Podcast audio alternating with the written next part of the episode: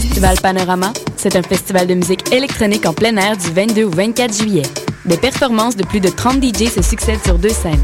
Damien Lazarus, Subfractal, Roux Sound System, Hakim Guelmi, Pascal et Vesselina, Les Limas, Mouse, Fancy Freak, Monopoly et plusieurs autres. Venez profiter du site enchanteur du domaine des Aigles avec piscine, terrain de camping et une incroyable vue panoramique jusqu'à Montréal. Du 22 au 24 juillet, passez un week-end qui sort de l'ordinaire au Festival Panorama. Pour plus d'infos, consultez le www.festivalpanorama.ca.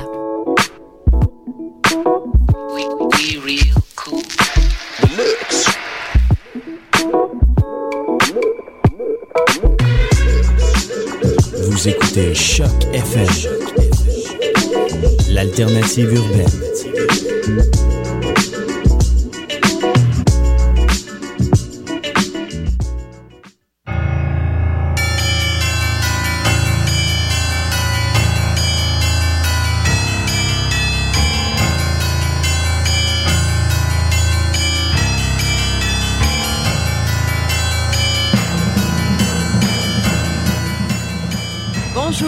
Tome 3, chapitre 37, mardi 28 juin 2011. Hélène et Eric avec vous pour une nouvelle mission Encre Noire. Bonsoir.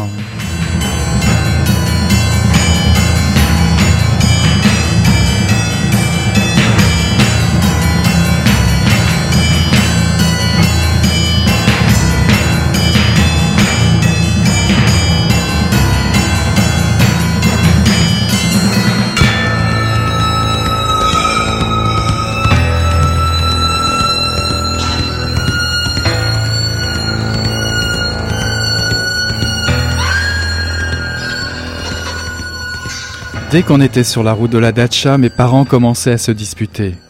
Ma mère s'installait ensuite sur l'unique chaise du chantier coiffée de son chapeau blanc à large bord. Elle agitait son éventail et nous donnait ses instructions. Car toute sa vie, elle avait construit des maisons, n'est-ce pas? Remettez-les tels qu'ils étaient, un point c'est tout. Mon père et moi, nous sautions par-dessus les rondins comme au-dessus des pages d'un livre. Nous les tirions de leur tas pour trouver les bons numéros. Entre-temps, ma sœur cueillait des fleurs alentour des coquelicots. Elle s'éloignait de plus en plus, et ma mère se moquait d'elle. Tu ne les rapporteras pas à Tbilissi, ils ne tiendront pas dans un vase. Leurs pétales tombaient et ils mouraient, refusant de vivre sans leurs racines. Un jour, ma sœur était partie si loin qu'elle se perdit dans la forêt, et nous l'avons cherchée jusqu'à la tombée de la nuit. Ma mère tapait sans relâche sur les nerfs de mon père, jusqu'à ce qu'il explose. Ils ne se disputaient jamais en public, mais ma sœur et moi on ne comptait pas. Ma mère était assise sur sa chaise, presque immobile, n'élevant pas la voix, tandis que mon père courait en rond comme s'il craignait de s'approcher d'elle, et il vociférait de toutes ses forces, au point de faire tressauter les montagnes. Il s'exprimait pompeusement, il était sur la scène d'un théâtre, et pour une raison inconnue, c'est ce genre de parole qui était sur le bout de sa langue à ce moment-là précisément, en plein air, lorsqu'il était furieux. Tu veux ma mort, ô femme, tu es un serpent, pas un être humain. Ma mère lui décochait un bon mot, puis un autre, puis un troisième, sans jamais changer de pose. Si elle était à bout de souffle et farfouillait dans sa poche à la recherche de quelque chose à dire, mais qu'elle n'y dénichait rien, elle faisait drrr, drrr. Qu'est-ce que tu as vociféré comme ça? Drrr, drrr. Et ce drrr, drrr le poussait à bout de nerfs. Il passait alors au gros mot, et c'est ce qu'elle attendait. Elle retrouvait alors un second souffle. C'est un extrait de La tête de mon père de Elena Bocciorichvili. Je pense que j'ai bien prononcé, aux éditions Boréal et c'est paru en février dernier. Donc euh, voilà, c'était le rituel de la dispute chez les parents. Alors euh, Eric, je te laisse commencer à présenter le, livre. La tête de mon père euh, d'Elena Bocciovicili, on va, y, arriver, euh, aux éditions Boréal. Euh, bah écoutez, on, on, le soulignera, on ne le soulignera pas assez, ce roman est court. vous lirez ça partout, vous l'entendrez partout, ce roman est court. Bah, trop bien, trop bref peut-être parce que bah, on s'y sent bien. Et euh, dans la prose euh, d'Elena et dans son récit, on s'y sent bien. Tout y est. L'histoire d'une famille et celle d'un pays, euh, ou plutôt d'un système politique qui se meurt mais qui persiste dans les têtes de chacun. Euh, cet adepte doué du minimalisme euh, nous parle du régime soviétique, et ce à travers la lettre que le fils d'un clan russe envoie à son propre fils, puisque lui étant vieillissant, pour lui parler de sa famille, et plus particulièrement de son père et sa mère, comme dans l'extrait que je viens de vous lire. Alors vieillissant, cet homme euh, veut donner à son fils les clés, lui révéler l'héritage euh, qu'ont été pour lui, les héritages qu'ont été pour lui euh, sa famille et son pays, ou quasiment le système soviétique. vous y retrouverez le démantèlement de l'Union soviétique, la guerre civile en Géorgie, où, semble-t-il, serait enterrée la tête de son propre père. Je vous ne dévoilerai pas les raisons cachées de cet aspect du livre, sauf que cet incident permet à l'auteur d'avancer subtilement avec euh, forte dose d'humour caustique et des constats intelligents afin de témoigner du chambardement qui se déroule euh, dans les faits et dans la tête des gens. Euh, la pauvreté, la misère et la grisaille de l'Union soviétique semblent une tare ou une, malédiction, euh, d'autant plus forte qu'elle est un bien commun partagé par toutes et tous. Euh, ce malheur crée un état d'esprit empli à la fois d'une certaine tristesse et à la fois d'un bonheur de vivre en harmonie avec ce fameux système qui égalise tout et tout le monde. Elena fait dire à son narrateur d'ailleurs que cet amour et cette haine pour le système euh, définit son, son personnage, son narrateur, tout autant dans son âme, son corps, que son pays, euh, son père et sa mère. Tout cela dans, cette parole, dans cette parole là, dans le parole, la parole de, l'auteur, du narrateur, pardon. Donc c'est un hommage euh, que rend euh, ce fils russe devenu vieux à sa famille, au parcours que fut sa vie, et puis c'est un legs aussi à un enfant, un legs de ses souvenirs, de tout ça, vivant, un enfant vivant au Canada, celui de la de la connaissance et du poids des racines. Donc par petites touches précises, l'écrivaine devient euh, sculpteur de la matière euh, originelle que sont en fait ses, propres origines. Donc c'est une longue lettre, une longue missive euh, où elle soulève le voile du passé et celui, du souvenir en créant des, personnages colorés, amoureux, tristes, joyeux, caractériels, euh, l'âme russe. Elle tente de tout dire du, puzzle d'un vécu qui veut se partager, se transmettre. C'est, je sais pas ce que tu en as pensé, mais moi je trouvais ça que c'était vraiment très beau, très efficace tous les mots ont vraiment leur place dans, ce roman qui, est bref, qui est, court, mais qui est assez euh, jubilatoire, moi, j'ai trouvé. C'est ça, c'est un livre court, mais c'est quand même une longue lettre, il faut le dire. C'est une longue lettre, oui. Et euh, d'un père à son fils, euh, jeune adulte, qui, lui-même commence sa vie de couple. Et je pense que, voilà, pour moi, c'est un, un chant assez doux et nostalgique sur les origines, le pays disparu dont il est issu, donc l'URSS, et la famille dont il est issu, finalement. Euh, les deux ayant disparu, euh, si on veut, en tout cas, sa mère est toujours vivante, mais euh, d'après ce qu'on comprend de, ce que dit le narrateur, mais, mais le père n'est plus là, évidemment, puisqu'il a la tête enterrée. c'est un chant parce qu'il y a des couplets qui avancent tranquillement et qui donc transmettent l'histoire du couple, de ses parents et les émotions qu'il ressent et y penser. Et aussi, il y a des phrases refrains, en fait. J'ai trouvé ça, il y a des choses qui reviennent régulièrement, un peu comme des respirations rassurantes, avec des phrases comme Ma mère savait se taire », ce n'était pas une femme mais une fête, et aussi des rituels, euh, par, par exemple l'église devant laquelle systématiquement, ça ça revient plusieurs fois dans le livre, euh, on ralentit, on jette des pièces quand on passe devant en voiture mhm. pour aller construire la, la dacha. Et euh, ou, le, ou le fait euh, qu'il n'est pas si difficile a priori de remonter une dacha en, rondin de bois. En fait, on ne s'attarde jamais sur rien, on effleure des faits, des caractères, des ambiances, des, des émotions. Et à la fin, euh, moi, ça m'a fait penser un peu, c'est comme une comptine assez légère, euh, et c'est bien la, la, la, forme qui convient finalement, qui convient à des souvenirs d'enfance. C'est un peu, c'est un, c'est un livre qui dit, là, en l'occurrence, c'est le narrateur a émigré puis il parle à son fils euh, qui vit au Canada et lui-même vit au Canada, mais c'est un, un livre qui dit que l'enfance est toujours derrière nous, peu importe là finalement, et dans ce cas-là, d'autant plus que que donc il est il est en Amérique et que euh, le pays où ses parents se sont aimés n'existe plus ni au sens propre, ni au sens figuré.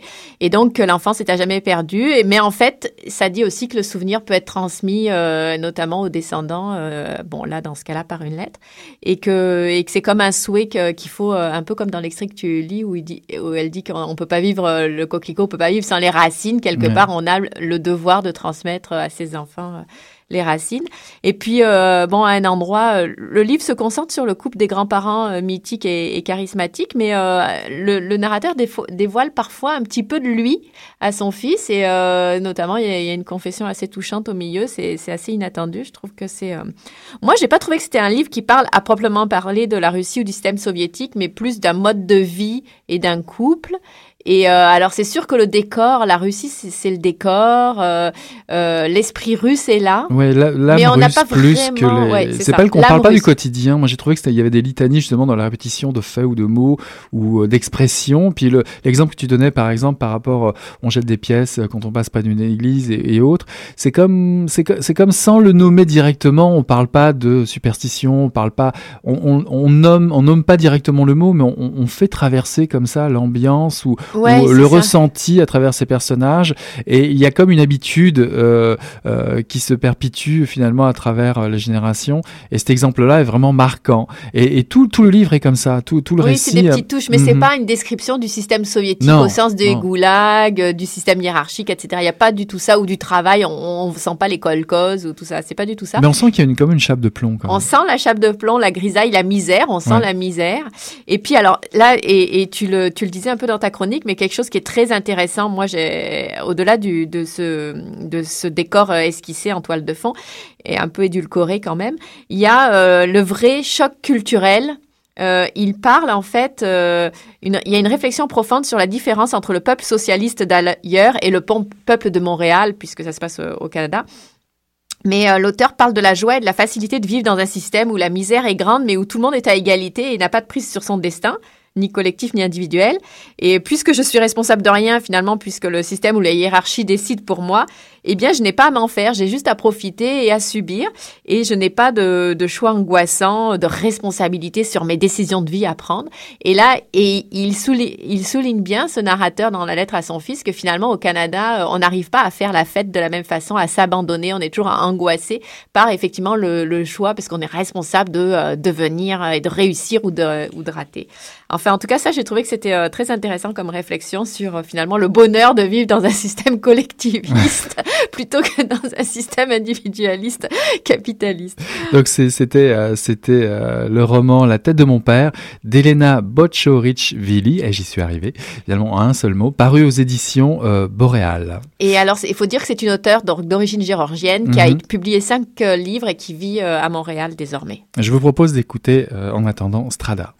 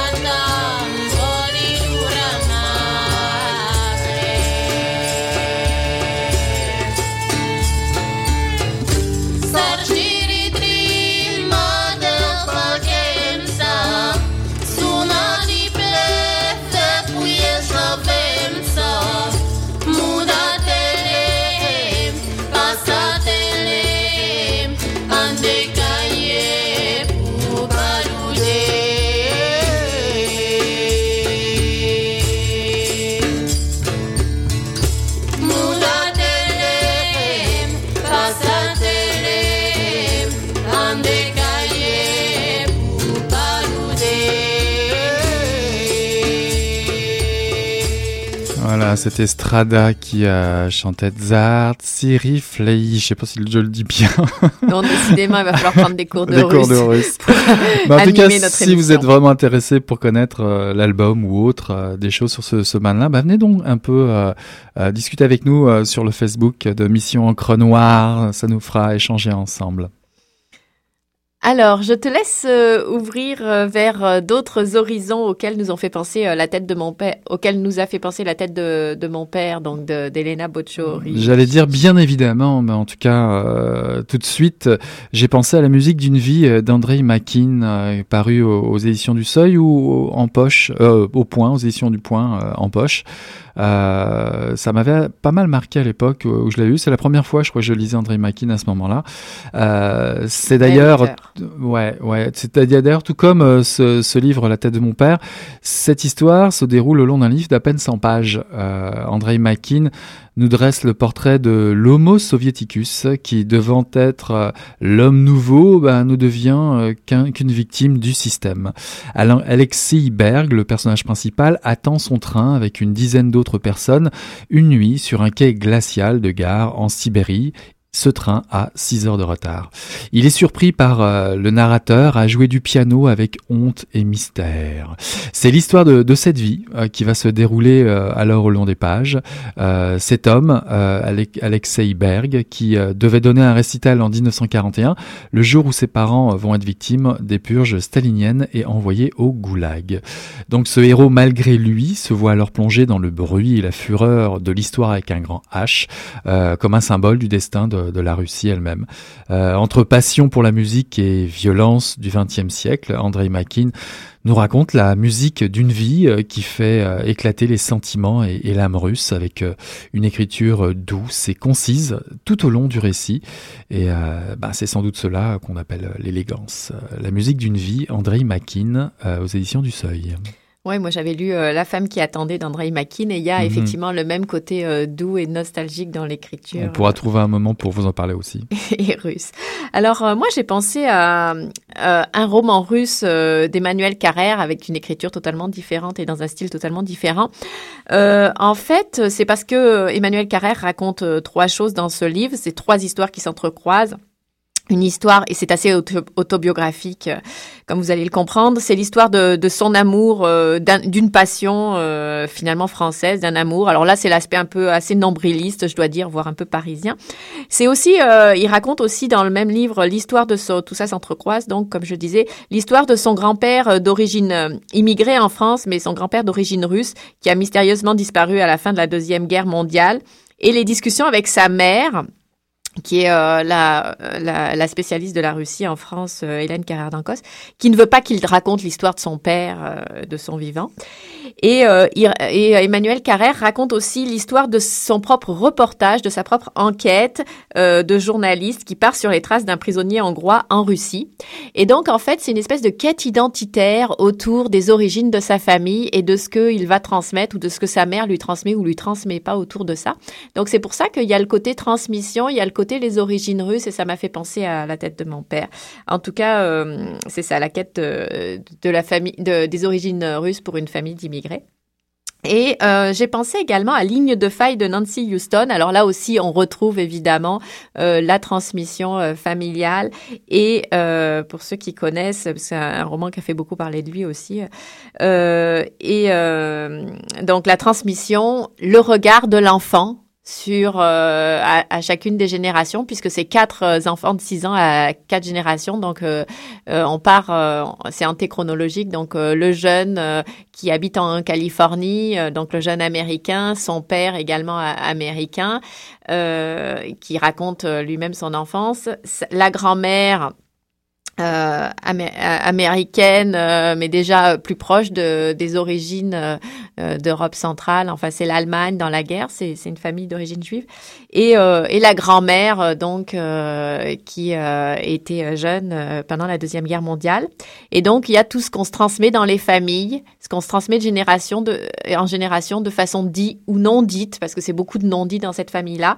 Et puis, les origines lointaines, voilà, entre Europe et Amérique. Et puis après, on va jusqu'à qu'en Israël.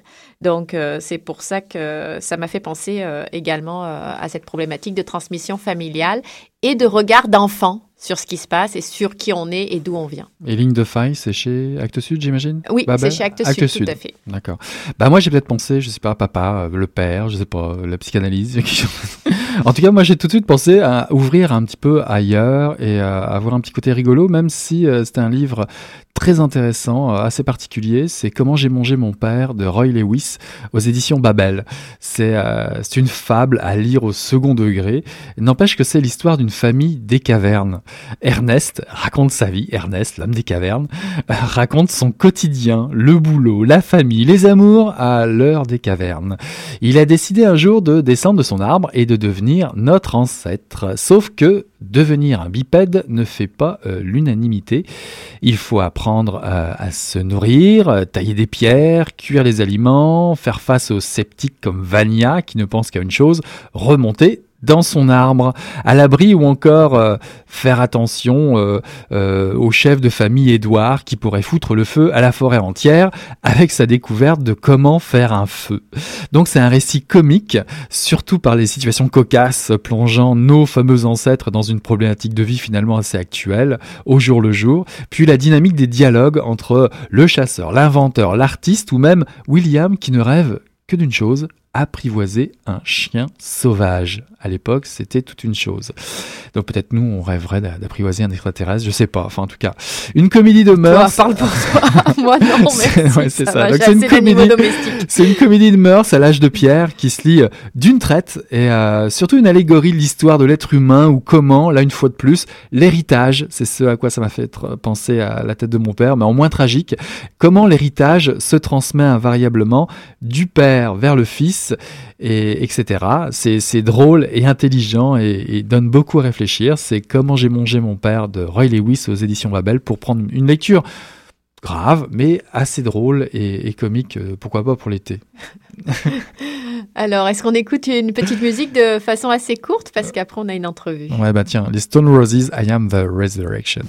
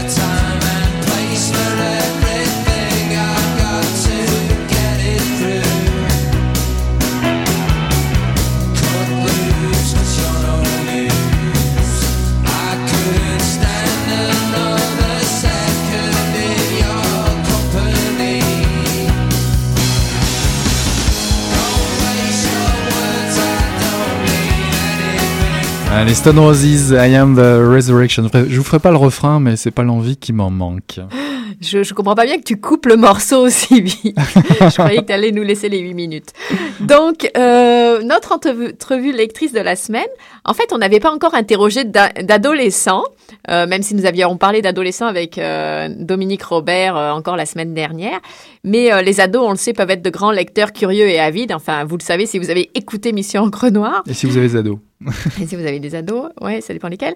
Et donc euh, voici Léa euh, qui a 16 ans euh, et voilà, elle a, elle est bien sage. Elle peut être un peu moins, mais là elle est bien sage. Et vous allez écouter ça. Quel livre tu lis, Léa, en ce moment?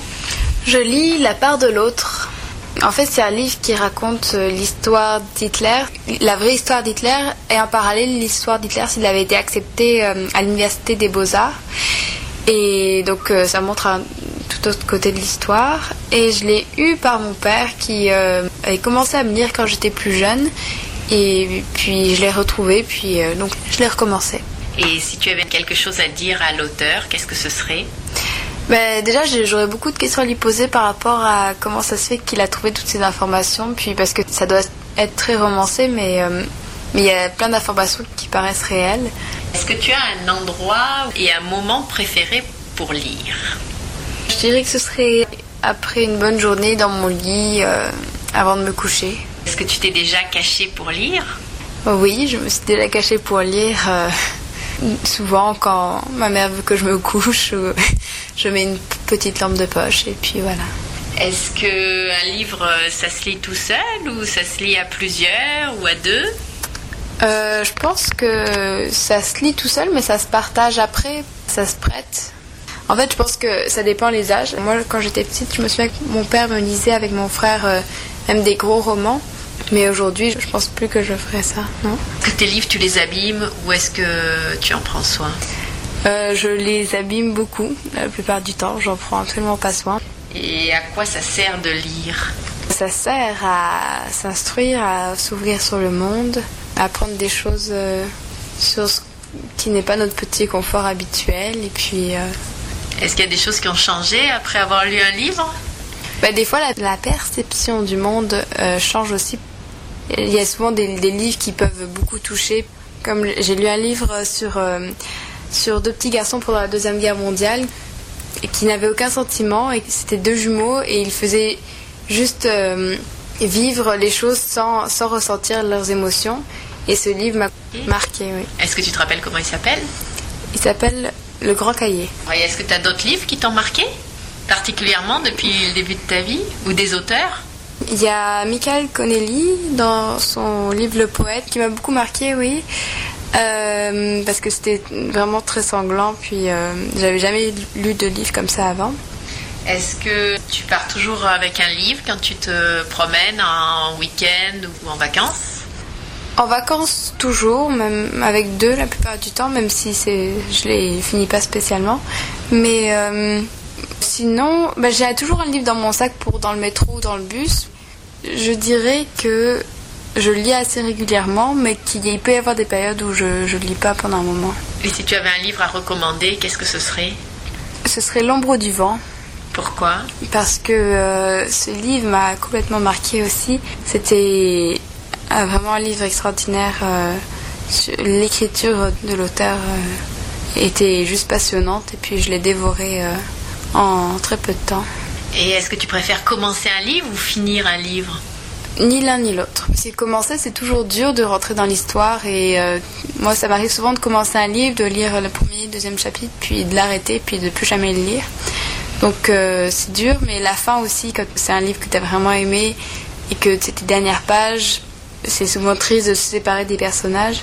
Mais euh, des fois, ça m'arrive que ce soit plus un soulagement aussi parce que pour les livres qu'on a à lire à l'école, euh, des fois ils sont très très longs et puis euh, quand ça termine, c'est un. Ouf, c'est fini enfin. Est-ce que ça t'a déjà mis en colère de terminer un livre? Oui. Ben, comme L'ombre du vent d'ailleurs, j'ai ça m'a chamboulé, je voulais pas que ça se termine et puis j'avais envie de le relire. Et... Voilà, c'était Léa euh, très très vite parce qu'on est un peu en retard. Bah écoutez, on vous dit à la semaine prochaine. C'était Mission Encre Noire sur Choc FM. N'hésitez pas à venir nous voir sur le site, euh, le site de Mission Encre Noire euh, sur le Facebook. Salut Hélène, à la semaine prochaine. bye.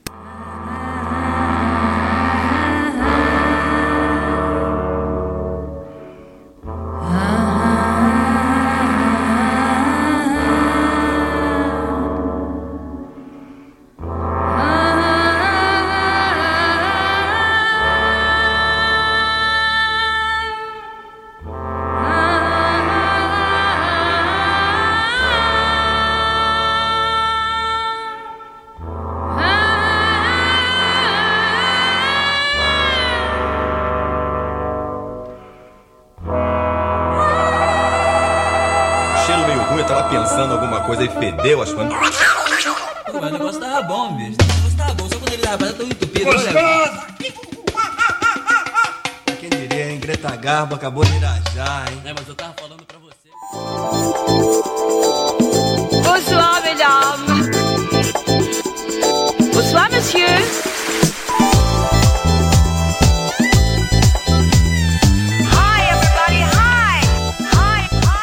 Bonsoir et bienvenue à La Passerelle. En entrevue ce soir, Maude Léonard, fondatrice d'Atelier Entrepôt, ainsi qu'Annick Lacasse-Richard, rédactrice du blog Montréal in Style.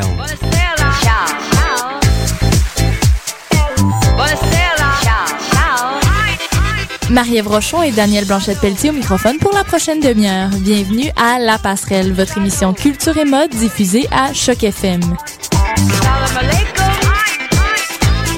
Encore une fois cette semaine, nous vous suggérons de vous rendre sur la page Facebook de La Passerelle pour y lire les plus récentes nouvelles du milieu de la mode.